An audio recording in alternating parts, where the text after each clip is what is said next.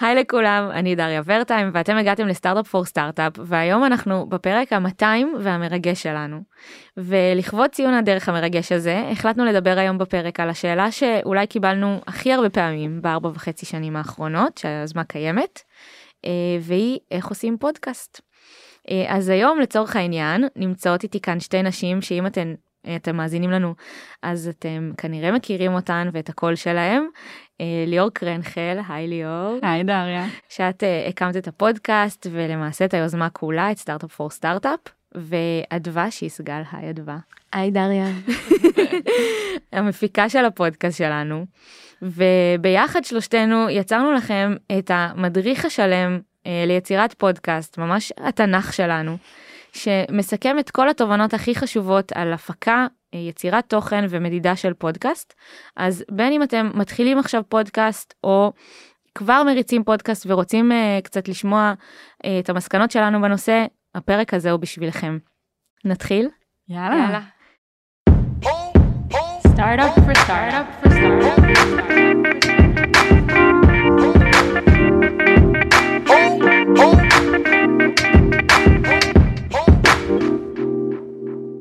אוקיי, okay, אז רגע לפני שנצלול פנימה, אנחנו נגיד שהפודקאסט שלנו קיים כבר ארבע וחצי שנים, אה, שבמהלכן גדלנו ביותר מ-300 אחוז, אה, הספקנו להגיע לעשרות אלפי האזנות ומאזינים בכל חודש, ולהופיע באופן קבוע בכל שבוע ברשימת הפודקאסטים אה, המובילים בתחום הטכנולוגיה באפליקציות השונות.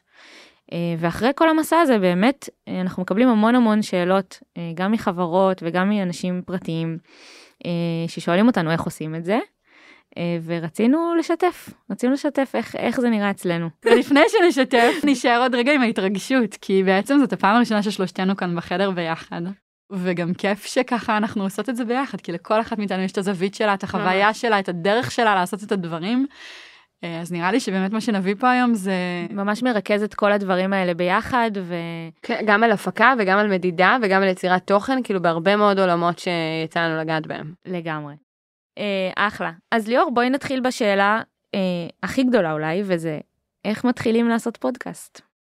היוזמה התחילה בזה שרועי, רן ואני אה, נפגשנו עם אה, באמת עשרות נראה לי שמאה יזמים סך הכל, בפגישות אחד על אחד, וכל המטרה של הפגישה הייתה בעצם לעזור להם אה, עם איזשהו אתגר שכרגע מונע מהם להתקדם, ואחרי עשרות פגישות כאלה הבנו שזה פשוט אה, מתיש מכמה סיבות, גם כי יש המון יזמים שרצו להיפגש ולא היה לנו מספיק זמן, וגם כי הנושאים מאוד חזרו על עצמם בסוף, אה, וזה באמת העניין של להפיג את הבדידות. האתגרים שונים אך מאוד דומים, ומצאנו את עצמנו מסבירים את אותם דברים שוב ושוב, דברים על איך מתחילים marketing, על איך החלטנו להקים את ה sales בחברה, על הגיוסים הראשונים, mm-hmm. על המצגת השקעות, המון דברים. על A-B testing משום מה היו כזה, לא סתם זה הפרק הראשון, היה לנו איזה בליץ של פגישות רק על זה. ואז אמרנו, טוב, חייבים scale, אי אפשר להמשיך ככה. והיום זה אולי נשמע טריוויאלי, אבל אז עלה, עלה הרעיון של פודקאסט. אה, אז זה לא היה טריוויאלי, אני מעולם לא האזנתי לפודקאסט לפני hmm. שהתחלתי להקליט את שלנו. אז כן, אז ככה התחלנו. ואם אני עכשיו מנסה לקחת מזה, איך זה רלוונטי למי שעכשיו רוצה להתחיל פודקאסט, אז בעצם הדבר אולי שהכי, ש, שאפשר לקחת מכאן, זה שבעצם הייתה פה ולידציה מאוד מאוד קונקרטית וחשובה למי קהל היעד, נכון? ממש, גם לקהל היעד וגם לצורך והרצון שלהם אה, לצ... ממש לצרוך את האינפורמציה הזאת. זאת אומרת, הדבר היחיד שלא ידענו זה אם זה יעבוד, כאילו ההיפותזה הייתה שזה יעבוד גם מבלי לשבת בחדר ביחד, אבל חוץ מזה, את צודקת, עשינו ולידציה על זה שכשאנחנו מדברים את הדברים זה מעניין, זה עובר ברור, שזה נותן ערך, שיש קהל מאוד מצומצם בהתחלה, אמרנו יזמים ויזמות, אפילו לא התחלנו מפרופשיונל, אלא יותר ממש מהפאונדרים, בתוך השיבה שבסטארט-אפ בתחילת הדרך יזמים פשוט ויזמות עושים הכל בעצמם. אמ, אז עשינו הרבה ולידציה, את צודקת. וגם הייתה מטרה מאוד ברורה בעצם, נכון? המטרה הייתה לעזור ליזמים וליזמות האלה באתגרים מאוד ספציפיים. כאילו לא בהכרח עכשיו, אה, המטרה הייתה להיות הפודקאסט אה, המוביל ב- ב- לטכנולוגיה ב- בארץ. כל המטרה הייתה לייעל את הזמן שלנו ולעזור לכמה שיותר יזמים בכמה שפחות זמן. שיזמים ייקחו, יקשיבו ויוכלו לעבור, להפוך את זה לכלי עבודה אה, בחברות שלהם. מעולה. אז אם אני כזה מזקקת את מה שאמרנו, אז באמת להגדיר מקהל היעד, ושיהיה מאוד ברור מה המטרות שאנחנו רוצים להשיג באמצעות הדבר הזה. יכול להיות שזה להגיע מאות אלפי מאזינים, אבל גם יכול להיות שזה לעזור למאה אנשים שממש צריכים את זה.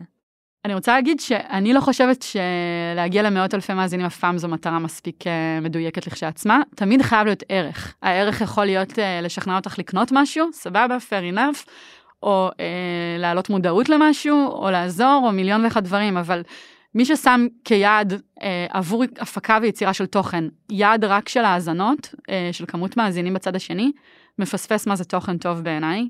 כן, אני חושבת ואני רוצה להוסיף שמטרה יכולה להיות גם כיף.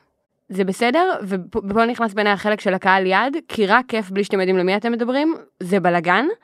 אבל אם המטרה היא כיף ואתם אומרים, אתם, נגיד אנחנו שתי חברות רוצות לדבר על כדורסל לבנות אחרות שלא יודעות שכאילו, שלא מרגישות שיש מספיק נשים שמדברות על כדורסל, אחלה. אם אתם סתם אמורות לדבר על כדורסל ומי שישמע ישמע, כנראה שהנתונים בסוף של כמה אנשים מאזינים לזה יראו בהתאם. כן, אני רוצה ממש להתחבר לזה, כי יצא לי אה, לדבר עם כמה אה, אנשים מחברות אחרות שחשבו לעשות פודקאסט או, או פורמטים דומים לשלנו, והתייעצו איך הם צריכים לגשת לדבר הזה, והרבה פעמים המחשבה הראשונה הייתה, אוקיי, אז נעשה פודקאסט, ואז נגיד להם למה אנחנו אה, אה, הכי טובים, או למה אנחנו הכי עוזרים ללקוחות שלנו. ותמיד אני אומרת ש, שלא, כאילו, אתם מיד תאבדו ככה אנשים, כי אם לא שנייה תיתנו להם ערך אמיתי, אז, הם, אז אתם, אתם תפספסו אותם, כאילו הם יבינו שאתם אולי הכי טובים בדרכים אחרות, אנחנו גם נדבר על זה עוד אחר כך, אבל זאת לא הדרך להגיע לקהל שלכם. לגמרי, יש uh, סיפור שחלקתי פשוט עם רועי וערן בזמנו, שמישהי ניגשה ואמרה לי, וואו, אתם יוזמת המיתוג מעסיק הכי טובה שראיתי, ואז אמרתי לה, זה בגלל שאנחנו לא יוזמה למיתוג, למיתוג מעסיק. בדיוק. אז יכול להיות שזה פועל יוצא של זה, אבל אם זה מה שהיינו עושים, זה היה כנראה נראה לגמרי אחרת, ובגלל זה אני חושבת שהערך צריך להיות uh, יותר מדויק. וגם אני אוסיף, דריה, העניין הזה של קהל יעד מאוד עוזר אה, לדייק את עצמך תוך כדי תנועה, כי גם יזמים זה רחב. די מהר היינו צריכים להבין אם זה ליזמים שהם פעם ראשונה יזמים, או יזמים חוזרים, יזמים בתחילת הדרך, או יזמים בשלבים מתקדמים יותר. אנשים שמתעניינים ביזמות וחושבים שהם יזמים, אבל הם כזה סטודנטים. זה נשמע כמו ניואנסים, אבל בתוכן זה קריטי, כי, כי העמקה שתעשי תהיה בהתאם, וה, והאורחים שתערכי יהיו בהתאם, וגם אפילו הטקסטים שתכתבי יהיו בהתאם. ואפילו, אז... ואפילו הפורמט, כי אם אתם מחליטים שאתם רוצים בבת אחת, למשל, כמו שאנחנו החלטנו, לפנות גם ליזמים בתחילת הדרך, אבל גם ליזמים מתקדמים ולעשות תוכן שהוא גם על איך עושים A-B טסינג, אבל גם איך מנפיקים חברה, אז למשל, מה שבעיניי זה מחייב זה ביט שבועי, כי אתם רוצים לייצר מספיק תוכן כדי שאם מישהו במקרה הפרק של השבוע לא מתאים לו, יהיה סיכוי ששבוע הבא הוא כבר ימצא את עצמו. אז זה ממש כבר משפיע כאילו גם על החלקים הטכניים יותר של הדבר מה הזה. זה אומר ביט שבועי? של אנחנו משחררים פרק פעם בשבוע.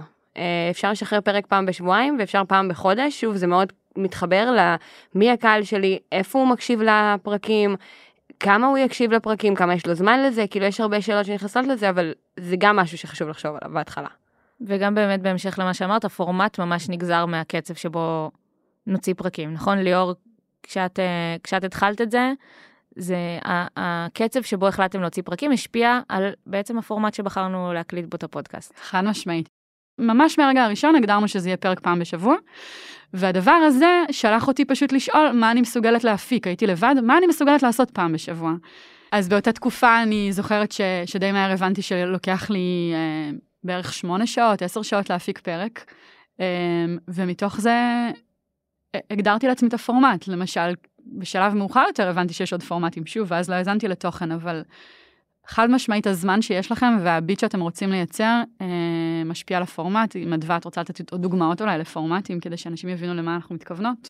אז אני חושבת שכן, אז יש כל מיני באמת סוגי פורמטים וזה מאוד קשור, אז, אז אפילו אם אני עושה, אז יש את השאלות שצריך לשאול את עצמכם בהתחלה שקשורות לתוכן, נכון? מי הקהל יעד שלי, מה המטרה, שזה בעיניי השאלה הכי הכי חשובה. אמ, והשאלות אחר כך הן השאלות היותר טכניות של כמה זמן בא לי להשקיע בזה, כמה משאבים יש לי להשקיע בזה, ואז באמת לפי זה ליצור. אז יש פורמטים שהם יכולים להיות אה, פרק אחד שמביאים אליו הרבה מאוד קולות, ולמשל, אה, תן דוגמה, נגיד פודקאסט כמו אה, שיר אחד נניח, הם מראיינים כל מיני אנשים, דברים שהם יותר תחקיריים, ואוספים את זה למשהו אחד. אי אפשר להפיק דבר כזה בשבוע, לרוב זה דורש יותר זמן. אה, ויש פורמט אה, כמו של גיקונומי למשל, שזה פרק שכאילו נכנסים, מקליטים, עושים קאט בסוף ההקלטה, וככה זה משודר, אין עריכה בפנים. ואז אפשר להקליט, תיאורטית, גם שישה פרקים בשבוע, אפשר להחליט שכל יום אני יושבת ומקליטה פרק ואוספת פרקים לנניח שישה שבועות הקרובים. אז כמות הזמן שיש לכם חייבת כאילו להשפיע על סוג הפורמט שתעשו. אה, אני אוסיף שאנחנו בחרנו בגלל ש... שוב, שהמטרה, כמו שאמרת קודם, המטרה גם גוזרת את הכל, אז בגלל שהמטרה שלנו היא לחלוק ידע, החלטנו כן לערוך מאוד מאוד מאוד את הפרקים. וגם מתוך הבנה, ואנחנו נגיע לזה בטח יותר מאוחר, כן. אבל שאחד האתגרים שלנו, שבעצם האורחים הם לא מיומנים בשיח מול מיקרופון, זה בדרך כלל אנשים שיודעים לעבוד את מה שהם עובדים, אבל לא בהכרח לדבר עליו. הבנתי מההתחלה שנדרשת פה הרבה עריכה, כדי שאנשים ייכנסו לחדר, ידברו חופשי, לפעמים שעתיים על פרק שבסוף הוא 40 דקות. ולא רק בשביל לתת להם את הביטחון, שהם יכולים לדבר והם יכולים לפקשש, ועדיין בסוף הפרק יצא טוב, כי אנחנו נשמור עליהם בעריכה ונגרום לזה להישמע מאוד מאוד מהודק. את יודעת מה, את אומרת את זה ואני נזכרת שזאת הייתה אפילו הדרך היחידה שלי לשכנע אותם להשתתף בהתחלה, כי באמת הרבה מהאורחים והאורחות הראשונים שלנו פחדו, אמרו לי מה, אני לא יודע לדבר, ואמרתי, תמיד ההבטחה הייתה שקודם כל הם יקשיבו כמובן לפרק. ושבאמת באמת אני אשב ואוציא אותם מקצועיים כמו שהם, כי המטרה פה היא לא לעשות, כמו שאמרת, fun, וגם לא אה, לפטפט אה, ולהעביר את, ה... אלא באמת אה, לדייק ולהדק ול, את התוכן. כן, ואנחנו נדבר יותר בהרחבה אחר כך על העריכה. אני רוצה לשאול מה קורה אחרי שמשחררים את הפרק הראשון. כאילו הקלטנו פרק ו... שאלה מצוינת, אז קודם כל הקלטנו אה, מראש שני פרקים. הקלטנו הם את שניים פלוס, אה, אני אסביר, הקלטנו גם את פרק אפס שבעיניי הוא קריטי, הוא קריטי כי הוא יותר קשה מפרק אה, אחד, פרק אחד שלנו היה כבר פרק של תוכן, פרק על A-B testing, הפרק אפס הוא למה אנחנו עושים את זה. סופר חשוב לכל אחד, לא רוצים לשחרר אותו, תקליטו אותו עבור עצמכם, כדי שתדעו למה אתם עושים את מה שאתם עושים. כן, ותוכלו לחזור אליו אולי גם בהמשך, כזה לדייק לעצמכם. נכון. סוג של טריילר, בדיוק. למה הולך להיות בפודקאסט. ממש, זה פרק מאוד קצר, ו... אבל, אבל בנוסף לפרק הזה גם הקלטנו את הפרק תוכן השני, ממש ממש באותו השבוע. Um, מכמה סיבות. קודם כל, כי יכול להיות שהפרק הראשון פונה, כמו שאדווה אמרה, לאוכלוסייה מסוימת, ויש יזמים שכרגע לא מעניין אותם A-B testing, ואז לא נדע אם הם לא מאזינים בגלל שהפורמט לא טוב, לא בא להם עלינו, או שפשוט באמת הפרק הזה לא רלוונטי. אז הפרק השני היה מאוד מאוד שונה. אה, על, אה, על הדינמיקות בין מעצבים למפתחים. ואז מהרגע שמקליטים פרקים ומשחררים אותם, ההתחייבות שלי לעצמי הייתה רגע לרוץ ב beat שבועי אה, ולעצום עיניים. התחלתי מרשימת תפוצה של 200 איש, שזה היה 100 עובדי מאנדיי ועוד 100 יזמים שפגשנו. ופשוט כל שבוע ראיתי איך ההאזנות הופכות ל-220, 250, 280, הייתי יושבת על הסאונד קלאוד וממש מסתכלת ביום שהייתי משחררת פרק לאוויר ורואה איך כל פעם יש עוד האזנה ועוד האזנה. עדיין עושות את זה. כן, אני בדיוק, את אומרת את זה כאילו זה משהו של פעם, אני אומרת אוקיי. כן. אבל אני רוצה להתחבר מה שאמרת לשני פרקים, אה, עוד סיבה שזה חשוב בעיניי, ואתם תנסו לחשוב על זה בעצמכם, אם אתם עכשיו גיליתם פודקאסט שמעניין אתכם, ונכנסתם וכל מה שיש בפיד זה פרק אחד, זה פשוט מרגיש משהו של כאילו, יהיה עוד פרקים, לא יהיו פרקים, מתי זה עלה בכלל הפודקאסט הזה, אולי זה פרק אחד שהוא פה כבר ארבע שנים, כאילו מאוד קשה להבין, אז גם הטריילר נכנס פה, כי זה אחלה מקום להגיד, אפילו התחלנו את הפודקאסט הזה ב-2020, טטטה, כאילו לתת קונטקסט לאנשים של איפה הם, וזה פשוט גם נראה ויזואלית יותר טוב שיש יותר מפרק אחד בפיד שלכם. זה יותר גרוע מלהרגיש שיהיה פה משהו שהוא כאילו שהמשכי, שהוא עוד יקרה, מישהו עובד על זה. כן, וגם אני רוצה לחזור לנקודה הזאת שאמרת ליאור, שהיה לך את הרשימה של 200 אנשים ששלחת להם. אני חושבת שהיום אפילו, יכול להיות שזה אתגר יותר גדול, יש כמות מטורפת של פודקאסטים. ואי אפשר לצפות שאני פשוט אקליט פרק, אשחרר אותו, והוא יצליח מעצמו. זה לא קורה. צריך ממש אקטיבית ללכת לאנשים שאתם כן מכירים, שהם כן גם נופלים בקהל היעד, כאילו את, את אמרת את זה וזה נורא חשוב, המאה יזמים שתכלס גרמו לכם להקליט את הפודקאסט. ממש. ולשלוח להם, וגם לבקש פידבק, נכון? כן, בטח, אז באמת מה שעשינו בהתחלה זה שלחתי את הפרקים עם, עם טופס ששאלתי בו שאלות מאוד ספציפיות על, שוב, לא איך היה לכם, כי זאת שאלה שכאילו קל לנו לשאול, ת, תקשיבי לפרק ותספרי לי מה חשבת. אנשים לא יודעים uh, לעזור לנו אם אנחנו לא עוזרים להם לעזור לנו הרבה כן, פעמים, אז ממש גדולה. שאלתי מה למדתם מהפרק, uh, מה הרגע שלקחתם איתכם, תובנה שלקחתם איתכם, מה היה חסר לכם, uh, ובאמת הפידבקים האלה עזרו לנו להבין שאנחנו בכיוון, כן? זה, זה ממש... Uh, ו- ואני חושבת ש... שוב, ש, שהפידבק האיכותני עוזר לדייק את, ה, את ההקלטות משבוע לשבוע, אבל חשוב להתמסר מראש לאיזה הרפתקה של לפחות עשרה פרקים בעיניי. לא משנה, עשרה, חמישה, אבל לעונה, לפני שעוצרים להגיד, אוי, נראה לי שזה לא עובד. כי לוקח, כמו שאמרנו, לוקח זמן להיחשף, יש המון תוכן היום, אנשים לא תמיד uh, נמצאים בסיטואציה הרלוונטית, מספיק ש, שהוצאת uh, פודקאסט חדש בחגים, ובדיוק אנשים לא הלכו לעבודה אם זה נכון. הקונטקסט שלהם. או שפתאום יש אה, מגפה עולמית ואנשים פחות נמצאים באוטו ומקשיבים, זה גם יכול לקרות. יש המון המון דברים שהם לא בשליטתנו, אז צריך להיכנס למסע כזה בעיניי עם איזושהי התמסרות קדימה, כן. וסבלנות. כן, תמיד שאני עושה הרבה שיחות כאלה, כאילו, באמת, בא לי להגיד אפילו פעם בשבוע, אצלי לדבר או עם חברה אחרת שרוצה לעשות פודקאסט, או פשוט עם אנשים פרטיים שמגיעים ורוצים להתייעץ, ומה שאני תמיד אומרת להם זה, תשחררו שני פרקים, תתכננו, תתכננו חמישה, ואל תעצרו לפני שמונה, ואז תמיד עולה השאלה, אבל מה, אבל אם זה לא טוב, אז אני תמיד אומרת להם, אז תתחמו את זה בעונה, תקראו לזה עונה, כי עונה, מקסימום אתם עושים עונה שנייה, גם אם בנושא אחר לגמרי. למאזינים יש יותר כאילו אמפתיה לזה, כי מבחינתם העונה הראשונה אז הייתה על, נניח, מוצר, והעונה השנייה היא על פיתוח. בסדר, זה יכול להיות, ציפיות כאילו. אחרות. בדיוק. אז אם אתם חוששים מזה שזה לא יעבוד, פשוט תתחמו את זה כעונה. במקרה הכי גרוע, תמשיכו באותה עונה. כן, ובתוך הדבר הזה אני אוסיף ש... קודם כל המטרה היא כן להשתפר מפרק לפרק, לכן שוב, נגיד מה לא לעשות בעיניי, זה לא להקליט שמונה פרקים מראש ולשחרר אותם פעם נכון. בשבוע, אלא להקליט את הראשון שני, ואז לאסוף פידבקים מפרק לפרק כדי כן לייצר את השיפורים האלה תוך כדי העונה. אמ, וגם שוב, מה שאמרתי עכשיו זאת כבר אסטרטגיה, זאת שאלה, כי אפשר להחליט שהעונה הראשונה היא ארוחת טעימות, הכל מהכל, ולראות מה הכי תופס, במה אנחנו הכי טובים, איפה אנחנו מביאים הכי הרבה ערך, ואפשר להחליט, כמו שאתה אומרת, ללכת ורטיקלית יותר ולהגיד, הנה עונה על מוצר, הנה עונה על פיתוח, לגמרי. ולראות מה עולה בחכה. אני גם רוצה לשתף שזה היה לי, זה לא היה כזה פשוט לעמוד אה, מול 230 האזנות בשבוע, כי מאנדי באותה תקופה הביאה ביוטיוב כבר מיליוני צפיות אה, של יוזרים, זה קהל יעד אחר לחלוטין, אבל איתי בחדר ישבו אנשים שידעו לייצר אימפקט במיליונים. ו- והתביישתי, כאילו, אני זוכרת שישבתי ואמרתי, מה, אני מבזבזת, אפילו אמרתי לרועי עשרות פעמים, אני, מה זה הדבר הזה, איך אני מתוגמלת על זה, מה אנחנו מודדים פה, איך אפשר להוכיח שמשהו עבד אם בסך הכל 200 איש האזינו, ורועי דווקא זה שלימד אותי את השיעור בסבלנות, הוא היה אומר לי, חכי, קרמה לוקח לה זמן להתחיל לפעול, הגלגלים נעים, אז באמת אה, המילה סבלנות חשובה פה. לגמרי, ו, וגם צריך לזכור שלפעמים יכול להיות אה, שפרק אחד שמשפיע מהותית על 200 אנשים, יכול להיות יותר חזק מפרסומת או לא יודעת מה, שמגיע לאלפים או, או למיליונים, כי ה... ממש האימפקט האמיתי שזה עשה על החיים שלהם הוא אחר. אז זה כבר עניין של השקפת עולם ואיך את מסתכלת נכון. על זה, אבל לגמרי. וזה, אני חושבת שזה תיאום ציפיות חשוב שלכם עם עצמכם. פודקאסט לא מתפוצץ בהתחלה, בסדר? אלא אם כן יש לכם מאחוריכם מנגנון שיווק שמוציא מלא כסף על זה, או כאילו מוכן לעשות שיווק ממומן. אה, זה לא מתפוצץ, וגם אז זה לא בטוח, זה לא יתפוצץ בהתחלה. אז, ו- ואחד הדברים שמאתגרים בעולם הפודקאסטים זה שאין כל כך בנצ'מרקים, זאת אומרת אין כל כך אה, אה, מספרים שאפשר להסתכל עליהם ולהגיד, טוב, זה הממוצע, איפה אני עומד ביחס אליו, זה אחד האתגרים הכי גדולים שלנו, כאילו, עד היום. אה, אז תהיו כאילו גם עדינים עם עצמכם, גם ה-200 האלה, אם ה-200 אנשים שמעו משהו מהפרקים הראשונים שלכם, זה מטורף.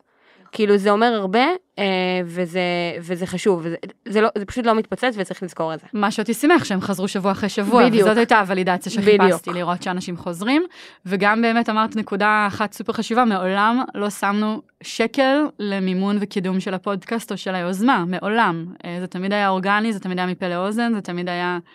שזה גם אינדיקציה מאוד. מאוד חזקה. ל- אם פודקאסט עובד או לא. בואו נדבר על uh, תהליך ההפקה. Uh, יש לנו הרבה, הרבה תובנות להגיד בנושא, ואני כבר אגיד שאנחנו נצרף uh, יחד, ל, יחד עם הפרק הזה uh, מסמך הכנה שלנו לפרק. ש- לפרק הזה. לפרק. הזה, בדיוק, קצת מטה, אה, שתוכלו ממש לראות איך אנחנו, איך אנחנו מתכוננים לפרק. אז אה, אולי נתחיל באמת מלדבר על בכלל איך חושבים על נושא של פרק, אדווה אולי אה, תני קצת את האינפוטים שלך על זה. אה, יש דברים שמגיעים מאיתנו, אה, אנחנו מקשיבות לרחשי החברה, רואות מה קורה, מחפשות פרויקטים מעניינים, וברגע שיש משהו שנראה לנו יכול להיות רלוונטי לקהל היעד, אה, אנחנו נפנה לבן אדם שמתעסק בזה ונשאל אותו ונדבר איתו. אה, ויש פעמים שזה בא הפוך, מישהו עושה איזה פרויקט ובא לו לשתף בו והוא פונה אלינו. זה הכללי של איך מוצאים את זה, איך יודעים שהנושא הזה טוב, אה, וזה קצת מתחבר לפורמט. אז אולי תגידי את ליאור, כי אני כן חושבת שזה חשוב פה, יש איזה פורמט שאנחנו עוקבים אחריו די מההתחלה. אז אני חושבת שחלק מההבנה שאני אמורה להפ... להפיק ולשחרר פרק בשבוע, אה, שוב שלח אותי לשאול איך אני עושה דברים בסקייל, בלי לחשוב יותר מדי ו- ולהסתבך יותר מדי כל שבוע, ומההתחלה רציתי שתהיה לי נוסחה לפרק, כדי שאני אוכל כל פעם ליצוק לתוכה תוכן אחר, אבל שהנוסחה תישמר, וככה אני גם אדע ש- שיש פה פרק. אה, ולא סתם יושבים בחדר ומדברים עם אנשים, וזה המון זמן היה המצפן היחיד שלי להאם אה, שיחת מסדרון עם בן אדם יכולה להפוך לפרק, בוא שנייה נלביש את זה על הפורמט ונראה אם זה עובד או לא. הפורמט בגדול היה האם יש לנו אתגר לפצח, אם יש אתגר אז צריכה גם להיות הזדמנות, כלומר אם נצליח לפצח את האתגר, מה ההזדמנות שנגיע אליה, מה אנחנו כבר עושים כדי לפצח את האתגר הזה היום ב-Monday, דוגמה אחת למשהו שעבד מעולה, דוגמה אחת למשהו שניסינו ולא הצליח, איך מודדים את זה, כי הכל בסוף צריך להיות מדיד, ולקראת הסוף, בהמשך הדרך הוספנו גם אה, מה עוד מאתגר קדימה. נגיד שכבר פיצחנו את זה, אז יש את השלב הבא, כי זה מסע אינסופי של יזמות. זה כמו שאמרת, אה, זה פורמט שמי שעכשיו ילך אחורה להאזין לפרקים, ויעשה ריבנס את זה. כן, כל על... 99% מהפרקים שלנו זה הפורמט שלהם, וגם החזקים ביותר זה הפורמט שלהם. נכון. ו- וזה מאוד מאוד קל, כי האתגר הוא אף פעם לא למצוא נושא, יש טריליון נושאים, האתגר הוא למצוא נושא טוב. אמ, ולכן כאילו השאלות האלה תמיד מאפשרות מאוד מאוד מהר להבין אם יש פה נושא טוב או לא. כאילו אם יש מענה לכל השאלות האלה, זה כבר 80% מהדרך כבר עשינו. ואולי נצלול קצת יותר לעומק לממש איך אנחנו מגדירים את הנושא של הפרק. ופה... נזכיר את uh, חברנו? כן, בטח, כן. את uh, נועם פיינולץ. שכבר נתנו לו בכל ש... מיני פלטפורמות קרדיט. נכון, אבל הנקודה הזאת שאנחנו נדבר עליה עכשיו, היא הגיעה אחרי ההרצאה שהוא העביר לנו, וזה חשוב לתת לו פה קרדיט, כי אני חושבת שזה שינה לפחות לי, אבל אני חושבת שגם בפודקאסט באופן כללי, זה שינה את כל איך שאנחנו חושבים על יצירת תוכן. האמת, אפילו לא רק בפודקאסט, ביוזמה באופן כללי. נכון. בגדול, המהות של הכדור האדום אומרת שאם עכשיו אני אקח מלא כדורים ואזרוק אותם לבן אדם, הוא סביר להניח שהוא יתפ... ינסה לתפוס את כולם ולא יתפוס אף אחד, או שאולי יצליח לתפוס אחד מהם ו... ויתעסק יותר באלה שהוא איבד. אם אני אזרוק, אקח כדור אחד ואזרוק אותו לבן אדם, הכדור האדום, אז הוא יתפוס אותו, וזה יהיה קל. איך זה קשור ל storytelling? כי לכל פרק ולכל תוכן שיוצרים באופן כללי, חייבת להיות, אה, אפשר לקרוא לה שאלת מחקר. מה בסוף הנושא של הפרק? מה המסר האחד מה שאנחנו המסר? רוצים שהם יצאו כן. איתו מ- מהסיפור, מה- מהפרק, בדיוק. מהווידאו, מכל דבר שאנחנו עושים. כן, תובנה אחת. תובנה, אפשר לחשוב על זה כאם עכשיו מישהו שמע את הפרק והוא מספר על זה לחבר שלו, מה הוא אומר לו, על מה הפרק שהוא שמע. אם הבן, אם הבן אדם שירצה לספר לחבר שלו צריך יותר ממשפט, אז אתם הלכתם לאיבוד לפני ושווה לעשות את ההידוק הזה לפני שבכלל נכנסים להקליט. זה ממש ממש ממש עוזר להדק, כאילו לוודא שכשנכנסים להקלטה, הפרק מהודק ויודעים על מה רוצים לדבר. וזה ממש עוזר לנו בפרקים עצמם כמעט לפני כל פרק לדעתי לפני כל פרק mm-hmm. באופן אה, ב-100% מהפרקים אנחנו שואלות עצמנו מה הכדור האדום שזה מה המסר וזה פשוט עוזר לנו להבין מה תהיה הכותרת של הפרק בסופו של דבר. ממש, ממש. שמעתי פרק על איך עושים A-B testing מאוד מאוד ברור מה אתה הולך לקבל מהפרק אין פה שום דבר אחר. וזה עוזר גם ב post production, כי אני אתן כדוגמה את הפרק שעשינו עם אסף רפפורט, שאני ואסף נכנסנו לחדר אה, ממש בתחילת 2022, וחפרנו שעות. שעתיים וחצי, ליתר דיוק. ואז את באת והקשבת, ואני זוכרת שבאת ואמרתי, תקשיבי, זה הולך להיות פרק ממש ארוך, שעתיים פרק, כי יש פה מלא תובנות רלוונטיות ליזמים. ובדיוק שם הכדור האדום עזר לנו כי אני זוכרת ששאלתי אותך, רגע, אבל מה הייתה הכוונה? מה רצינו לדבר עליו בפרק הזה? ואז רצינו לדבר על המכירה של, mm-hmm. של עד הלום, נכון? נכון? למייקרוסופט. ופתאום היה לך ברור שזה לא פרק של שעתיים וחצי, זה פרק של שעה. של שעה, זה היה כאילו, זה היה מטורף עבורי, באמת. בכלל, להבין שאפשר להוריד שעה של תוכן, זה קשה, כי כאילו אני מקשיבה ואני אומרת, בואנה, זה הכל פה מעניין. אבל למה זה חשוב? כי מישהו ראה שם של פרק על מכירה של חברה לחברה אחרת, ועשה play. ואז פתאום מתחילים לדבר איתו על איך לבנות למשל את התרבות במייקרוסופט, על שינויים שאסף עשה בתרבות של מייקרוסופט. או איך גייסנו כסף, או איך גייסנו 50 כסף, דקות עכשיו. אז, אז איבדתי אותו, לא בגלל שהנושא לא טוב, אלא בגלל שהוא רצה לשמוע על איך מוכרים חברה. בדיוק. ו... והנה סתם דוגמה עם הפרק הזה, זה לא אומר שצריך ללכת לאיבוד. לקחנו את השעה תוכן שנשארה לנו על רצפת העריכה, והפכנו אותה לפרק שהוצאנו לפני uh, חמישה שבועות, רק, שמתמקד רק בגיוס כסף. שזה עוד כדור אדום בפני עצמו, איך uh, אדלון גייסה את הכסף הראשון שלה. אז זה בא להגיד שהכדור האדום הוא גם עושה סדר לפני, והוא באמת גם עושה הרבה מאוד סדר אחרי, ב- בלהבין איך אני רוצה שמי שמתחיל את הפרק שלי, גם יסיים אותו. כי מה שהבטחתי לו יתממש.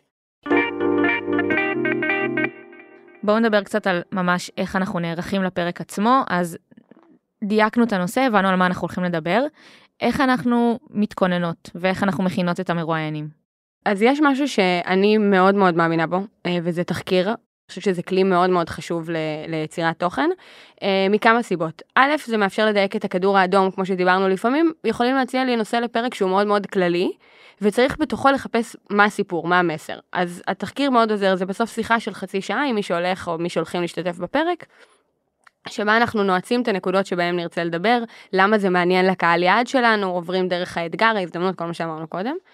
אמ, והדבר השני שזה עושה זה שזה מאוד מרגיע את המרואיינים, בטח אם המרואיינים שלכם זה אנשים כמו במקרה שלנו שלא רגילים לדבר.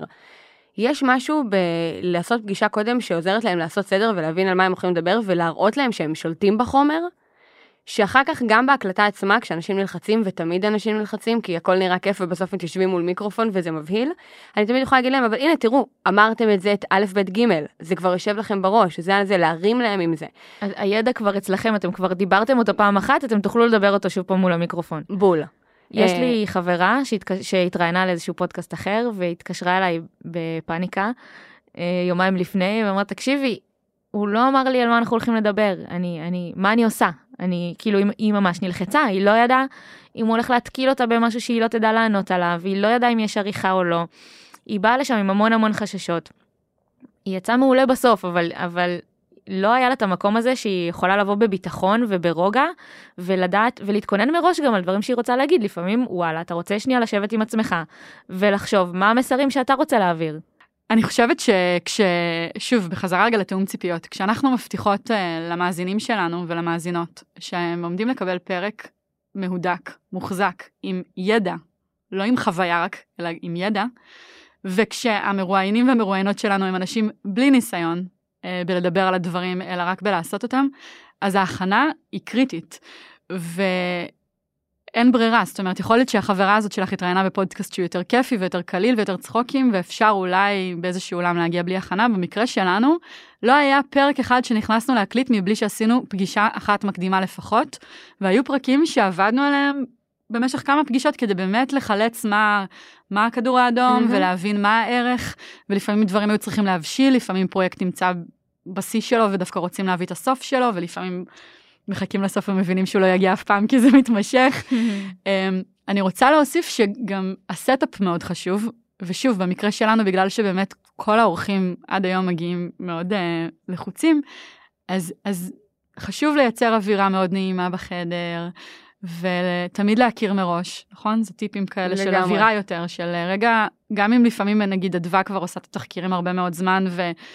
היו תקופות שהיית אומרת לי ולדריה לא, הבן אדם מוכן, את לא צריכה לפגוש אותו, עדיין נעלה לזום אפילו של רבע שעה רק כדי לראות את הפנים, שיכיר את הכל, בדיוק. שיבין מה הסגנון, שיבין שאת לא הולכת להתקיל אותו. שזה לא, כן, שלא תיפגשו פעם ראשונה בסיטואציה הזאת שהיא גם ככה מלחיצה. ואנשים שממש מפחדים, הייתי מביאה אותם בזמנו לפרפ מול מיקרופון. פשוט שכבר ישבו פעם אחת מול המיקרופון ויראו שזה לא נושך. זה עוזר, אין מה לעשות, זה, זה כמו מאוד. להיכנס לחדר של פסיכומטרי לפני שעושים פסיכומטרי בפעם הראשונה. כן, אני אגיד לכם, פתאום זה גורם לי לחשוב, בדיוק עשינו פרק עם אודי לדרגור על איך, אה, שהיה CMO של גונג, על איך בונים מותג, ואז הוא דיבר על זה שמותג זה חוויה מאוד הוליסטית בסוף, זה אומר שגם העובדים של החברה, מרג... כאילו, אה, אה, אוהבים אותה, אבל גם מועמדים, וגם זה. עכשיו, גם פודקאסט בעיניי זה אותו דבר. נכון. פודקאסט טוב אומר שכל מרואיין שהיה אצלכם יצא בחוויה טובה. נכון. שאנשים אמרו לו שהוא יצא טוב בפרק, או שהיא יצאה טוב בפרק. אה, זה אומר שהמאזינים שלכם מרוצים, כאילו כל החוויה צריכה להיות שלמה. אה, וזה בדיוק מה שתחקיר אה, משרת. עכשיו, כן רגע לרדת לפרקטיקה של איך זה נראה בפועל, זה בסוף פגישה שלי יכולה להיות 20 דקות, יכולה להיות חצי שעה, היא גם יכולה להיות רבע שעה, כאילו האורך פה לא משנה, שמה שעושים בה זה, אה, אני פשוט נותנת לבן אדם לדבר, שואלת אותו שאלות ונותנת לו כאילו לרוץ, אני אה, מקלידה מהר, אה, אז אני כותבת תוך כדי, אבל אפשר גם לכתוב בנקודות, ואז הפגישה הזאת באידיאל מסתיימת כשאני מציגה למי ש... למרואיינת את הפלואו שאני חושבת עליו. אוקיי, מתכל, מתוך כל מה שדיברנו עליו, נראה לי שהפרק יכול להיות ככה. נגיד ניקח את הפרק הזה לדוגמה, נתחיל בלדבר על למה התחלנו, איך התחלנו פודקאסט, נעבור בלדבר על תהליך ההפקה, ניגע קצת ב post production ונסיים במדידה. איך זה נשמע לך? יש עוד משהו שאת חושבת שצריך לעלות פה? אה, ואז אחרי הפגישה הזאת יש לנו באמת עוד פגישה אחת שהיא הרבה יותר קצרה והיא פה שאני, אם אני לא מגישה את הפרק, מי שהולך להתראיין בפרק ומי מכן שמגישה אותו, אה, נפגשים בדיוק בגלל מה שאמרת ליאור, להיכנס פעם ראשונה לחדר בסיטואציה שהיא גם ככה מלחיצה עם מישהו שלא פגשת בחיים, זה, זה רק מגביר את הלחץ, ואם אני יכולה לנטרל את הלחץ הזה על ידי פגישה של עשר דקות, אפילו להכיר את הטונציה, הנה למשל אני זוכרת שאת אמרת לי פעם ליאור, שרציתי לא לעשות פגישה ואת אמרת לי לא, יש לי טונציה שיכולה להיות חותכת, אני צריכה שהוא ידע שככה אני מדברת, שלא יחשוב שאני חותכת אותו בפרק, וזה נקודה מעולה, זה יכול לשנות את כל החוויה של הבן אדם שישב מולך, אם הוא לא אמר שאת קוטעת, הרגיש שאת קוטעת אותו נכון. כל הזמן, אלא אמר טוב זה הבן אדם, מגניב כאילו, אני עף על זה. מאז, עוד פעם, היום את כאן אדווה, ובעצם יש שני אנשים שעושים את, ה, את התהליך, זאת אומרת, יש לנו גם אה, מפיקה וגם אה, מגישה, אבל כשאני הייתי גם וגם, אז טיפ קטן שקיבלתי מרון, שהוא ותיק פה ב-customer success או בגלגולים האחרים כן, של הדבר כן. הזה, רון אמר לי, אה, תקשיבי, את חייבת להישאר סקרנית ואותנטית, אז מה שאני עשיתי כשאני גם תחקרתי, זה שכשהרגשתי שמתחיל סיפור נורא מרגש או מעניין ואישי למשל, הייתי אומרת למרואיינים, אל תספרו לי אותו בפרפ, אל תספרו לי אותו בתחקיר, אני כותבת לעצמי שיש פה סיפור מרגש סביב האירוע הזה, ספרו לי את זה בזמן אמת, כדי שהתגובות שלי יהיו אמיתיות, ואז כל הדבר הזה יעבור אותנטי, וגם שהם לא ירגישו ש... לפעמים קרה לנו שהיו מרואיינים שחפרנו מדי בסיפור, זוכרת את הדבר, ואז הם כזה באים ואומרים, מה, אבל זה יצא יותר טוב בפרפ. ממש. דיברתי את זה יותר טוב בפרפ, אז גם כדי למנוע את התחושה שהם כבר סיפרו את הסיפור הזה בעבר.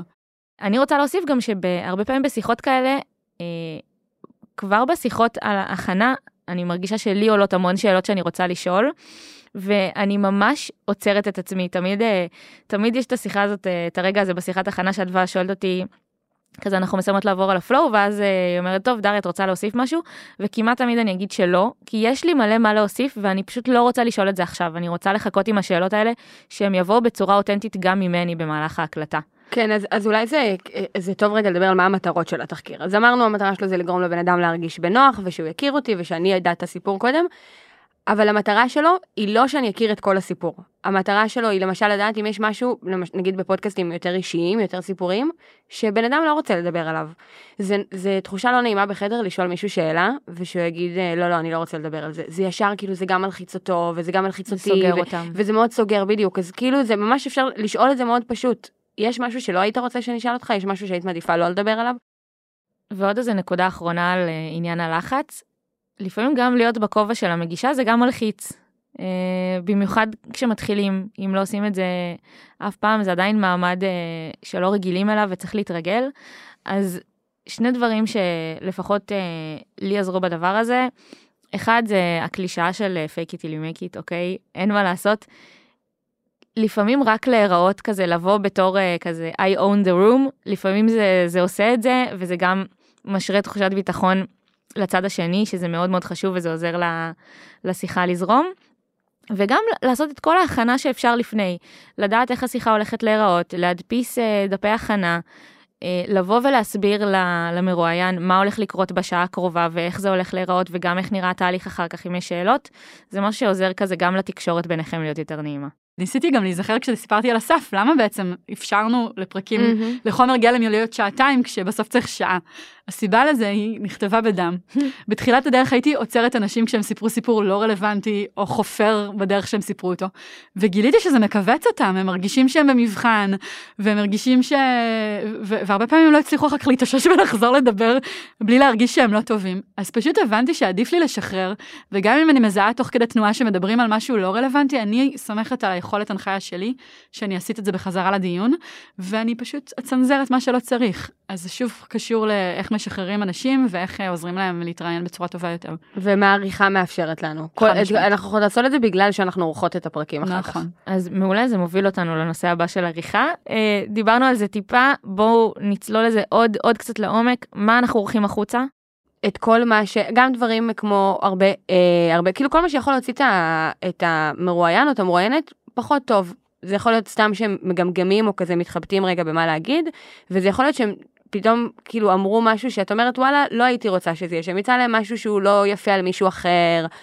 או כאילו נכנסו לאיזה דוגמה ספציפית נניח עם עובד שלהם אם זה מנהל אז כאילו דברים כאלה אני תמיד מורידה. וגם טעויות בעברית. נכון אני יודעת מי הבן אדם ואיך הוא מדבר, אני רוצה שכל מי שמקשיב לזה יקבל את אותה תחושה. כן, אנחנו לא מספרים איזה סיפור אחר, אנחנו לא מזיזים אה, משפטים וגורמים להם להישמע לא. אחרת, אלא פשוט להישמע יותר טוב, אני חושבת שכל אחד יכול להתחבר לזה במקום של, הוא שומע את עצמו לפעמים, אפילו בהקלטות קוליות mm-hmm. בוואטסאפ, ות, ותמיד זה מוזר, נכון? תמיד אני כזה יכולה להגיד לעצמי, וואי, אני נשמעת ככה, וזה נשמע מוזר. כן. אז לעשות כמה שאפשר כדי שהם ירגישו יותר טוב לגבי עצמם. מה, האתגר יותר גדול מלהתחיל להקליט פודקאסט היה להקשיב לעצמי כדי לדעת מה ואיום. אנקדוטה באמת הפרק הראשון שאני הקלטתי אז גם ערכתי את עצמי זה גם משהו שאנחנו אה, ממליצים עליו. חשוב להגיד את זה, אה, בגדול, אדווה את עורכת את הפודקאסט ואנחנו גם נעזרות עכשיו באורחות חיצוניות, אבל ממש היה לנו איזה כלל בהתחלה, שאם אני מתחילה להגיש את הפודקאסט, אני צריכה גם לערוך אותו כדי ממש להבין לעומק מה עובד ומה לא עובד, בפרק כולו וגם ספציפית בהגשה שלי, ושלחתי אותו, יש לנו אורחות סאונד. שלחתי אותו לאור- לאורחות סאונד והיא חוזרת אלינו ואומרת "אה, תקשיבו זה יש פה אה, הרבה יותר אה, חיתוכים מהרגיל אני לא מבינה מה קרה בפרק, אבל אה, אתם חותכים המון המון, אני לא יודעת איך להתמודד עם זה, נכון. חתכתי את עצמי. כל גמגום הכי כל אה קטן, קטן מושלם. כל הפסקה קטנה בדיבור, אני לא יכולתי להתמודד עם זה. אז כן, זו חוויה מאוד מאוד קשה לערוך את עצמך, אבל סתם אני יכולה לספר שאחרי הפרק הראשון שהקלטתי, בגלל שערכתי אותו, הבנתי שאני מתנצלת מלא, שכל שאלה שלי מתחילה ב... אולי כבר נגענו בזה, אני, לא, כאילו, הכל בהתנצלות, אז, ולא הייתי יודעת את זה אם לא, אם לא אני הייתי עורכת אותי, כי זה לא שזה נשמע אסון, אבל זה לא, זה לא פיין, נכון. אה, כמו שזה יכול להיות. מה עוד אנחנו מוצאים בעריכה, נעבור על זה מהר, אז לצורך העניין אנחנו יושבים תחת מאנדיי, מאנדיי היא חברה ציבורית. אנשים יושבים בחדר, מרגישים בנוח, אומרים מה שבא להם, אני רוצה לוודא אחר כך שכל דבר שהם אמרו בחדר כבר נאמר בחוץ ואפשר אה, בדוחות הרבעוניים שלנו ואפשר לדבר עליו. מהמם. ואם יש משהו שנאמר ולא, פתאום מספרים או משהו כזה, אז, אז אני אוציא את זה החוצה. כן, או, או מהמם. רשימת דשים כזה, לפעמים נכון. רוצים אה, ל- לוודא שאנחנו נותנים קרדיט לכל מי שצריך, אבל בסוף זה יכול לגרום גם למאזין או למאזינה להרגיש קצת left out, כאילו הם קצת לא קשורים לדבר הזה, לא בשביל זה הם באו, הם לא באו לשמוע רשימה של כל מי שהיה מעורב בפרויקט, זה פשוט לא רלוונטי. כן. ו- ודבר אחרון של מה שעורכים החוצה, זה מה שכבר אמרת, אה, כמו הדוגמה בפרק עם אסף, כל מה שלא תואם לכדור האדום. זה העריכה הכי קשה שיש לעשות מכל העריכות, מאוד קל להוציא אם, מאוד קל לזהות אם מישהו כאילו נכנס לאיזה תעופה כאילו עצמית אל החברה או משהו כזה, זה דברים שקל לזהות. ללכת על הכדור האדום זה לא תמיד קל, כי לפעמים באמת יש תוכן מצוין ולא בא לי לוותר עליו. מניסיון וממדידה של הדבר הזה שכבר נגיע אליה, זה תמיד עובד. כאילו, אין לחתוך יותר מדי, כמו שתמיד אומרים, נכון, יש איזה חוק כזה, שאם את עוברת על משהו שכתבת, תמיד רק תורידי, אף פעם אל תוסיפי על גבי זה. נכון. אותו דבר, כאילו, אין מצב שתורידו משהו שאנשים ישמעו ויגידו, וואי, איך זה היה חסר לי בסוף. עוד דבר שאנחנו עם השנים משתדלות קצת לשחרר ממנו, אבל הוא סופר חשוב לנו ברמה המקצועית, זה כל העניין של צחוקים ושכונה. מה לעשות, לפעמים כיף פה, גם אנחנו עשינו פה כיף שאותו אתם לא תשמעו בהקלטה, במה שנשחרר בסוף, כי, כי זה לא עובר טוב, יש לפעמים בדיחות פנימיות, לפעמים בא למישהו לשחרר איזה הערה צינית, וזה אחלה לאווירה בחדר, אז אנחנו מאפשרות את זה כמנחות ומגישות, כי זה עושה טוב אה, להנאה של הפרק. אבל זה לא עובר טוב אחר כך, וזה פשוט לא הפורמט. יכול להיות, שוב, יש פורמטים של שכונה, של רק צחוקים, ורק נכון? צחוקים, או צחוקים שעושים, יכול להיות שמישהו מאמין אחרת, אני אומרת, זאת האמונה שלנו. אני זוכרת שכשהייתי ב- ב- בצבא, הייתי בגלי צה"ל, והיה שם משפט אה, לאחד המגישים שעבדתי איתם, שמח באולפן, עצוב בבית. עכשיו, זה לא אומר שצריך לשבת בהקלטה בבאסה, אבל זה אומר שאם אתם עכשיו כאילו בחגיגות ובצחוקים, ועכשיו אנחנו נכנסות ללופים שלנו, בסוף יושבת מישהי באוטו ומקשיבה לזה. ויש קו דק בין ליהנות מדינמיקה של אחרים לבין להרגיש אה, שאני בחוץ. כן. אני אומרת, תמיד תנסו ללכת לכיוון, דווקא כאילו, תמשכו לכיוון של אה, אה, כמה שפחות אה, צחוקים פנימיים וזה. תאמינו לי שכאילו מוצאים את האיזון עם הזמן, אבל, אה, אבל זה עדיף להוריד הכל מאשר להשאיר משהו שיגרום למישהו לעזוב את הפרק. יש פרקים שאנחנו לא נשחרר בכלל, שנקליט ונחליט לא לשחרר. אאוץ', אבל כן. קרה לנו. למה? היו פרקים, אני חושבת שזה גם קשור לביטחון שלנו עם השנים, אבל זה עדיין יכול לקרות. לפעמים אנחנו, תוך כדי הקלטה, הרגשתי שזה לא הולך לכיוון טוב, כי האורחת שלי לא הייתה מספיק אה, בפוקוס, או כי באמת היה פה איזה התקף חרדה סביב הפן הזה של להקליט, ולפעמים ישבנו בדיעבד עם חומרים, והבנו שאין שם מספיק כדי להחזיק פרק. לפעמים הייתה, היה קורה שיש איזו התלהבות מפרויקט במאנדיי, אבל זיהינו שזה פנימי מדי, והקונטקסט כל כך ספציפי לנו שאף אחד בחוץ לא באמת יכול ללמוד מזה, או לא מספיק אנשים. לפעמים פרויקט שהיה נשמע לנו כמו פרק, נגמר תוך עשר דקות הקלטה, ואז זה כזה מין, מה אנחנו עושות פה ואיך אפשר להמשיך לחפור על הדבר הזה. אמ, לפעמים באים בחוסר חשק להקלטה, אוקיי? זה קורה. זה קרה לנו בעבר, ואז נורא רוצים שיהיה פרק, ובסוף הדינמיקה עוברת רע, וזה גם חשוב, זה משהו הרבה יותר רך. זה לא בעולם של הסיפור, יכול להיות שהסיפור עובד, אבל משהו באנרגיה לא שם, וזה לא שווה את זה, ולפעמים צריך להקליט מחדש. זו נקודה סופר חשובה, כי דיברנו על לא לעשות צחוקים ולא לעשות שכונה, אבל כן האנרגיה עוברת. אה, חיוכים עוברים כשקליל וכיף ואנשים רוצים להיות, זה נשמע בצורה אחת, וכשכבד וקשה ורע לנו, זה נשמע אחרת, ומה לעשות, שוב, אנחנו, הפודקאסט שלנו רובו מושתת על אה, עובדי מאנדיי, לפעמים אנשים נמצאים בסיטואציה או בפגישה סופר קשה, אפילו לא מתוכננת, אבל קורה שיש להם איזו שיחה קשה עם עובדת או עובד שלהם. לא כיף להקליט אחר כך. נכון. כשאנחנו קולטות לפעמים שאי אפשר אה, לשנות אווירה, לפעמים אנחנו אפילו לא נתחיל להקליט. נכון. כבר קרה שהתיישבנו נכון. להקלטה ואמרנו, לא היום. וגם קרה הפוך, קרה שהתיישבנו להקלטה ולא זיהינו את זה, וגנזנו את הפרק הזה אחר כך. אה, וזה רק בא להוכיח שכאילו, אני חושבת שברוב המקרים, בא להגיד אפילו ב-85-90% מהמקרים, אפשר להימנע מלהקליט פרק. בדיוק. אה, שלא צריך להשתחרר. אפשר לזהות את זה בתחקיר, אפשר לזהות את זה בזמן ההקלטה, רק בהתיישבות הראשונית בחדר.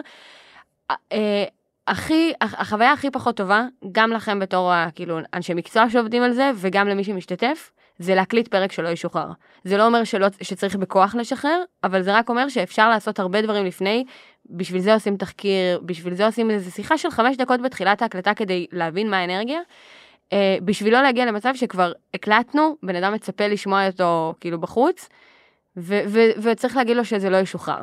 ונגיד שזה כן דורש לפעמים אומץ ולהקשיב לעצמנו יותר מהרגיל, כי, כי לרוב, כאילו, אנחנו נורא רוצים שיצא פרק, כאילו, נערכנו לזה, עבדנו קשה בשביל זה, אנחנו רוצים שזה יצא, אנחנו מדמיינים את האימפקט שזה יעשה, ולפעמים צריך שנייה לעצור ולהגיד, רגע, משהו פה לא עובד.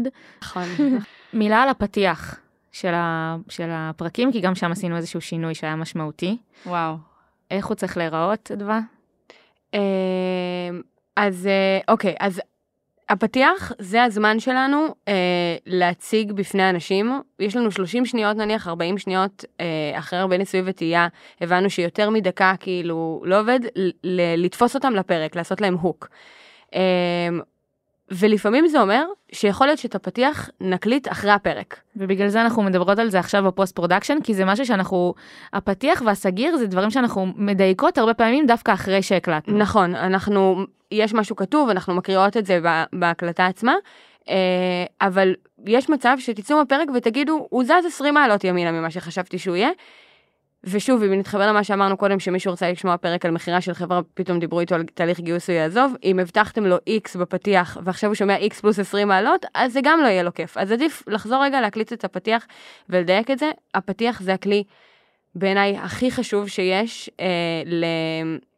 למה שנקרא retention, לשימור המאזינים בפרק אחר כך, ומאפשר לא ללכלך את הנתונים. כי אם אנחנו עשינו תיאום ציפיות נכון ב-40 שניות הראשונות עם מאזינים, והם יודעים בדיוק מה הולך להיות בפרק... מה זה אומר ללכלך את הנתונים רגע? אז ללכלך את הנתונים זה אומר שאם נניח לא עשיתי תיאום ציפיות נכון, אז יש אנשים שעם הפרק הם יעזבו כי הם הבינו שזה לא מה שהם חשבו.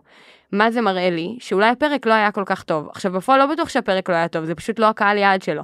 אז אם אני מתחילה את הפרק ובשלושים שניות הראשונות אומרת, היי, אני אדווה שיסגל, אתם הגעתם לסטארט-אפ פור סטארט-אפ, והיום נדבר על איך עושים פודקאסט, בדיוק, אמ, אז אף אחד לא יכול להתבלבל יותר, ואם לא בא להם לשמוע פרק על איך עושים פודקאסט, הם יכולים באותו רגע לעזוב. ואני אסיים את התובנה, זה אומר שאם הם נטשו בשלושים שניות הראשונות, אנחנו יכולות להניח שהם לא נטשו כי התוכן לא עניין אותם, אלא כי הנושא של הפרק לא עניין אותם. ולכן חשוב שיהיה ממש הלימה בין הנושא לפרק עצמו לתוכן. ממש, זו נקודה סופר חשובה, כי אחרת במשך הרבה זמן אני מצאתי את עצמי מתבאסת מפרקים, אני אומרת, וואי, אני חשבתי שזה פרק מצוין, איך עזבו 60% על ההתחלה, אני לא מבינה. אה, והיום אנחנו ממש רואים בכל ה... יש גרף כזה של אה, אחוז מאזינים לאורך הפרק, רואים שכשיש אה, דרופ שיש עזיבה גדולה, היא כמעט תמיד בדקה הראשונה. אז אני לא מתייחסת אליה בכלל, ואז אני יכולה לראות מאחרי דקה, אם הקו מתיישר, אז זה אומר שכל מי שהנושא הלא רלוונטי, הפרק היה לו טוב. זה עוזר לנו ממש לדייק אה, למי הפרק מיועד, וגם ממש. לנתח את זה אחר כך. וכן, אני אשמח שתספרי על השינוי שעשינו בפתיח, כי אני חושבת שמשם יצאו לנו המון תובנות. אז כן. הפתיח בעבר היה מאוד ארוך, אוקיי? לרוב הוא היה, הוא היה יכול להיות אפילו שתי דקות של פתיח, כאילו, ממש אה, כמה פסקאות. שבו המגישה מספרת על מה אנחנו הולכים לדבר, ואיך מה האתגר, ומי המרואיין לעומק. Mm-hmm. ואז אה, את באת, והצעת אה, לעשות איזשהו שינוי. אז כן, אז זה קשור למשהו, ש- לתרגיל שליאור נתנה לי, שאני חושבת שהוא חשוב, כי אני ממליצה לאנשים לעשות אותו. אה, היא שלחה אותי למצוא מה היה הפרק הכי טוב, באיזושהי, היה, סליחה, היה פרק, הפרק על השותפות של רן ורועי, שהיו לו נתונים שבאופן חריג היו טובים. ואני פשוט שמחתי מזה, זה היה לדעתי אחרי ארבעה חודשים שהייתי פה, משהו כזה, וליאור שלחה אותי לטריגל, אמרה לי, תנסי להבין למה את חושבת שהוא עבד. זה היה אפילו יותר מזה, כי את באת ואמרת, אני חושבת שזה נכון. פרק שעבד בגלל נכון. XYZ, ואמרתי לך, יאללה, בואי תבדקי למה הוא עבד. יש לך היפותזה, בואי ת, פשוט תבדקי ממש ממש לעומק למה הפרק עבד, ואז גם גילינו שמה שחשבת הוא לא הסיבה. נכון. אני הייתי בטוחה שהפרק הזה עבד, כי ערן ורועי מדברים בו. ואמרתי, אני לא יכולה להתחרות, עכשיו מה הבעיה במסקנה הזאת? שאין לי איך לשכפל אותה, אלא אם כן ערן ורועי משתתפים בפרק. בכל פרק. כן, אבל אני רוצה את אותם נתונים שיהיה גם בפרק של מדבר על מוצר עם אנשים מה product.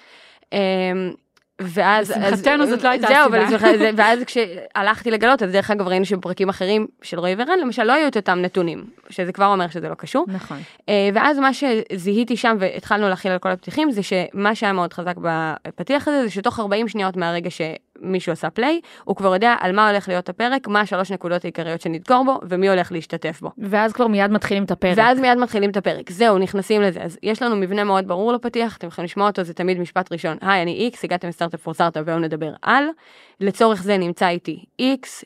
אה, שהוא ואז אנחנו נותנים את הקרדיביליות למה דווקא הבן אדם הזה מרואיין? אז לצורך העניין אם זה יזם שבא לדבר על מכירה של חברה אז אני אדבר על בכמה כסף הוא מכר את החברה שלו איזה סדר גודל של אקזיט זה הדברים שמבהירים למה הוא פה. ואז נועצים נכון אנחנו נועצות תמיד שלוש נקודות עיקריות. אז אה, נכון נגיד היי ליאור והיום אנחנו נדבר על איך מודדים פודקאסט, איך מפיקים ולמה בכלל כדאי להתחיל את זה, סתם. ואז אם הדברים האלה לא מתאימים, ישר אפשר לעזוב, ואחרי ששינינו את השינוי, עשינו את השינוי הזה והחלנו אותו והתחלנו לעשות את כל הפתיחים שלנו ככה, ראינו עלייה של 9% בכמות, בריטנשן. של הרבע הראשון, זאת אומרת, אמ, 9% יותר מאזינים אה, נשארו לאורך כל הרבע הראשון של הפרק, זה היה מטורף לראות את זה, זה היה... כן, כשלפני זה יכולנו להיכנס לסיפורים בפתיח של לפני ארבע שנים הקמנו את Startup for Startup, והיום אנחנו, וזה באמת קצת מייגע. כן, אנשים יכלו להקשיב שתי דקות ובכלל אה, לא, לא להבין לאן זה הולך. בדיוק. כן. בדיוק. אוקיי, סיימנו לערוך. אה, בואו נדבר על השחרור, משחררים פרק. אה, מה חשוב לדעת כשמוציאים פרק לאוויר? צריך שרת, צריך מקום לאחסן בו את, ה, את התוכן, את הפרקים עצמם. אמ, ב post production, כלומר ממש ברמה של מה צריך כדי לעלות, צריך קריאייטיב כלשהו. אמ, אנחנו נעלה פרק למדיה, אז צריך שנייה להחליט אם יש תמונה של אנשים, אם יש איזה לוגו שאנחנו רוצות לעצב לדבר הזה. שם שבתקווה יסקרן. צריך שם שזה וואו זה עולם שלם ואנחנו גם אדווה בטח תספר עוד מעט אבל אחר כך גם אחד הדברים המגניבים מאוד שעשית היה לחזור ולרענן שמות אחורה בעצם לעבור על פרקים שהוקלטו בעבר ולהבין איפה השמות לא מספיק מדויקים. דוגמה קטנה לזה בואי פשוט ניתן מהמם. אחד הפרקים הראשונים שהקלטנו היה עם אה, שירלי באומר שהיא director of product פה במאנדיי היום ואחת מהפרודקטיות הראשונות אם לא הראשונה שירלי. והוא היה מצוין, הוא דיבר על איך עושים product באותה תקופה במאנדיי, רק שקראנו לזה באותה, באותם הימים task force. ואפרופו כדור אדום, עוד לפני שהכרתי את המונח, אמרתי יאללה נקרא לפרק איך עושים task force. ורק אחרי הרבה זמן שהוא היה באוויר, הבנתי שאנשים בחוץ לא יודעים ש task force קשור ל product. אף אחד לא יודע מה זה כן. פשוט. ושינינו את השם לאיך עושים product במאנדיי, ופתאום אנשים באו והאזינו לפרק. אז זה נשמע קטן, אבל להיות hyper ספציפי בשמות זה לא בהכרח טוב, אמ, ובאמת זה עולם, שוב, שמות זה... ממש, אם קודם דיברנו על הפתיח שהוא מה שעוזר ל retention, אז שם זה מה שאומר אם מישהו בכלל יעשה play על הפרק. כן, ב funnel, אם תחשבו שאתם כל הזמן רוצים להעביר אנשים, אז לפני, ש... לפני הפתיח יש לנו את השם. לגמרי. ולפני השם יש את הקריאייטיב, אם אתם עכשיו עוד פעם גוללים פיד בפייסבוק, או אפילו בספוטיפיי, ככה מחפשים תוכנית חדשה, הקריאייטיב, התמונה משנה המון. כן, אה. שוב, בעידן שיש כל כך הרבה תוכן, אתם רוצים שזה יתפוס את העין ושזה יסקרן, וימשוך אנשים לבחור דווקא בכם. איפה אנחנו מפיצים את הפרק? שחררנו אותו, סבבה, יש קריאיטיב, יש הכל, מה אה, יוצא לעולם ומה, שוב פעם אני חוזרת למקום הזה של מה, שחררנו פרק ועכשיו אנחנו מצפים שפשוט יבואו אליו, יגיעו אליו. אה, אוקיי, אז, אז איך מפיצים? אז הפצה זה אחד האתגרים הכי אה, משמעותיים, ועד היום אנחנו כאילו כל הזמן מנסים לפצח את האתגר הזה, וב disclaimer, שוב אני אומרת, אנחנו עשינו, אה, שום דבר אה, לא ממומן אצלנו, אנחנו לא משלמים על פרסום, זה כן עדיף שאפשר ללכת בו, אנחנו לא יודעות לשתף בו, אבל יש אפשרויות של שת"פ בין פודקאסטים ופרסומות, וזה דבר שקורה. אז אני שמה את זה בצד. הסיבה שבנינו על צמיחה אורגנית, פשוט זה חשוב, מהמם. קשורה שוב למטרה של הפודקאסט. הפודקאסט בא להביא ערך, וההיפותזה הייתה שאם יהיה ערך, אז יזם אחד יעביר אותו לחברו היזם, שיעביר אותו לעובד שלו. אז בהכרח רצינו שהדברים יקרו בלי התערבות דרמטית שלנו, ובטח בלי שנקנה האזנות. ולא כי עשינו שת"פ אז אנשים פתאום נחשפו בבום, אלא באמת רגע לראות מה קורה בווירליות של הדבר. כן, בול, זה, זה נקודה חשובה, וזה גם מתחבר. כל הזמן אני שואלת את עצמכם שאלות, מה המטרה? למה אני עושה זה? ייתן תשובה לכל כך הרבה שאלות טכניות אחר כך, שזה לא יאמן. ואז הצד השני של הפצה, אה, יש כמה דברים שאפשר לעשות. הדבר הראשון זה לחפש קבוצות שקהל היעד של הפודקאסט שלכם נמצא בהם. מה זה אומר? זה יכול להיות קבוצות בפייסבוק, אה, זה יכול להיות קבוצות פיזיות, לא יודעת, מרכזים אה, של העירייה נניח לאמהות צעירות, אם את עושה פודקאסט שהוא בנושא הנקה, לא יודעת. זה יכול להיות ב- באקדמיה, אם נגיד לצורך העניין אצלנו בפודקאסט גילינו ש... שהבינתחומי ותוכנית זלה היא מקום אה, מאוד טוב אה, לפרסם בו תמיד את הפרקים שלנו. כן, אגב, גם ניוזלטרים באמת, לשלוח בניוזלטרים לקהל Mhm. היהודי. הנקודה היא באמת למצוא את, ה, את המקומות שבהם קהל היעד שלנו נמצא, ולהגיע אליו. ולשווק שם, בדיוק. בדיוק. האפשרות השנייה, אה, שהיא, אני, זה לא בין האפשרויות, כי אני חושבת שכדאי לעשות את שניהם, זה לבנות אה, קהילה שהיא סביב הפודקאסט שלכם.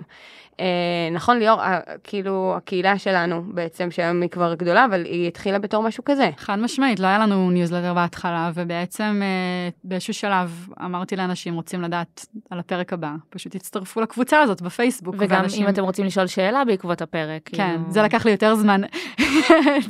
לא יודעת אם אנחנו מגיעות לזה, אבל את זוכרת שהמון זמן אמרנו, מה, הם לא שואלים שאלות, למה הם לא שואלים שאלות? ואז אמרנו, טוב, הפעם נגיד להם שאפשר לשאול שאלות. וזה הפרק עם לופו, שאמרנו בסוף הפרק, אם אתם רוצים, לופו תהיה בקהילה ותוכלו אה, לשאול כל מה שתרצו, ואז פתאום היו ארבע שאלות. פתאום שאלו שאלה. והבנו שצריך להגיד לאנשים גם מה לעשות ומה אפשרי ומה לא אפשרי, אבל באמת הקהילה, עוד לפני שהיא הייתה הקהילה, ואפילו לפני שחלמנו שכל ההדדיות הזאת יקרה בה, הייתה נטו מקום שבו רצינו לאסוף רעיונות לפרקים.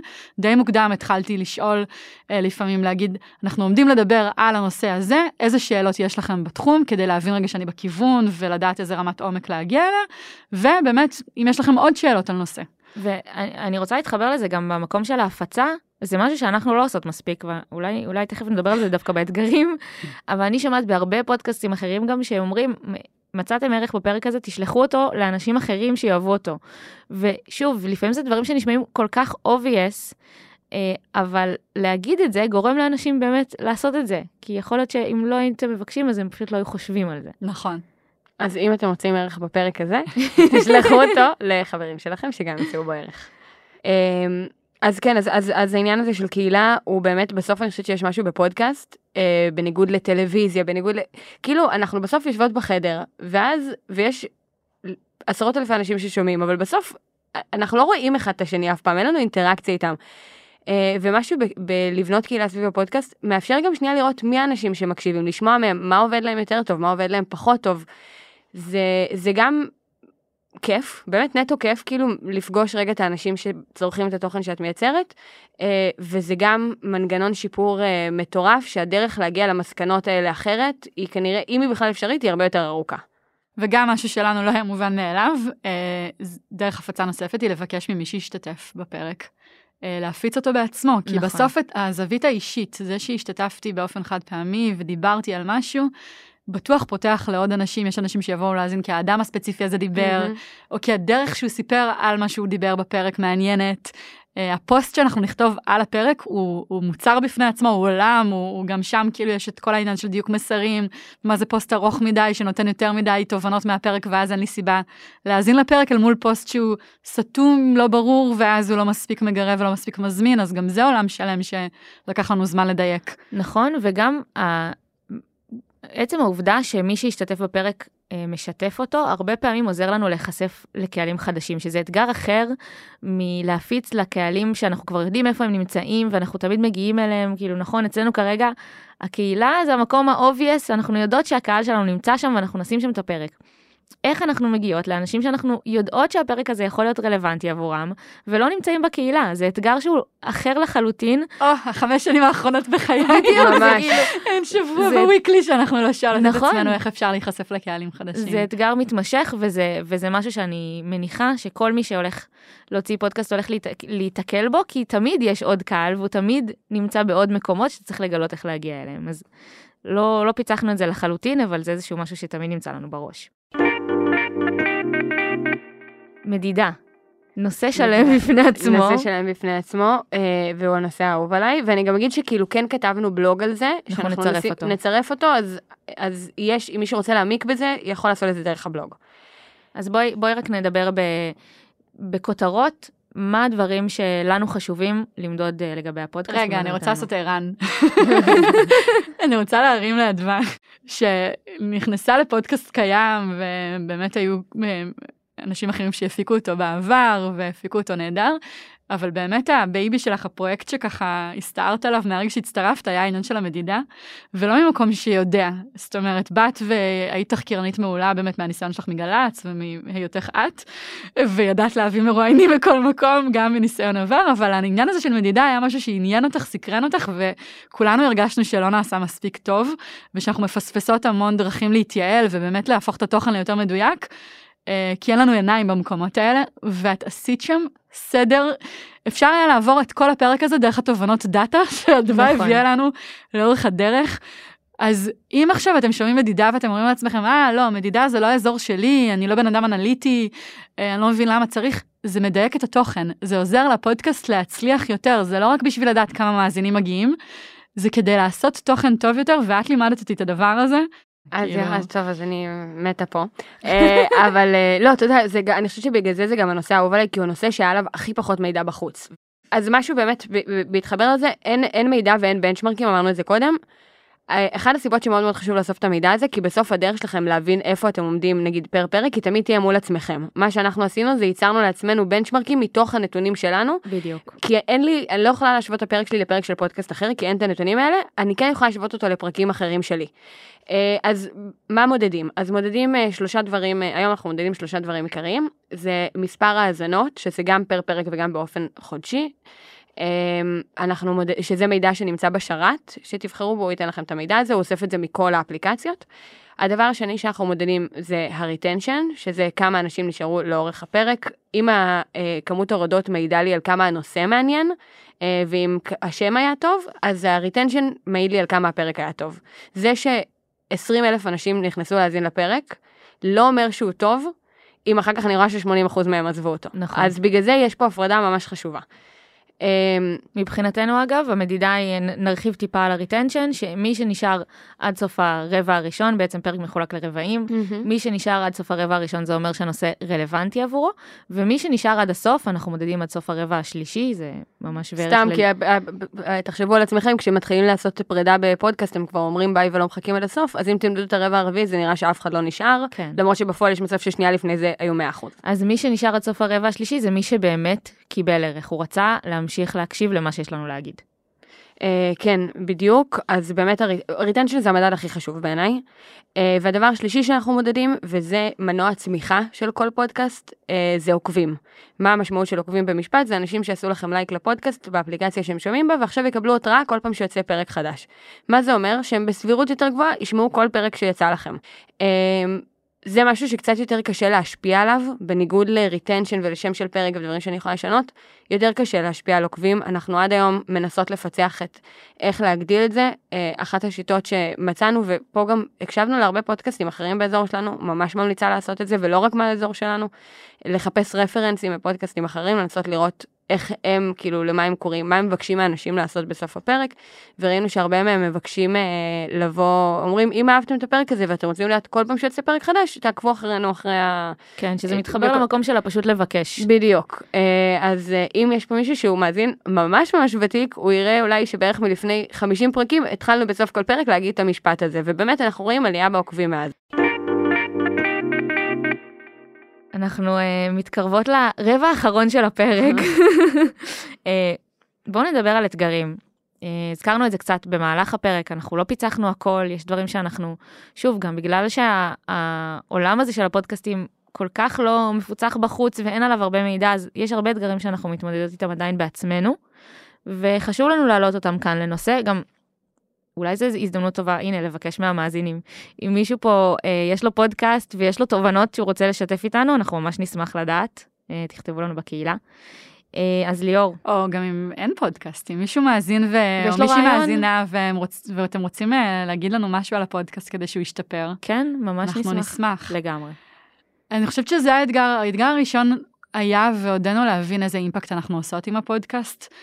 אמ, בסוף שוב זה חוזר למטרה ולחזון שהוא לחלוק ידע שיעזור לאנשים אחרים בעולם.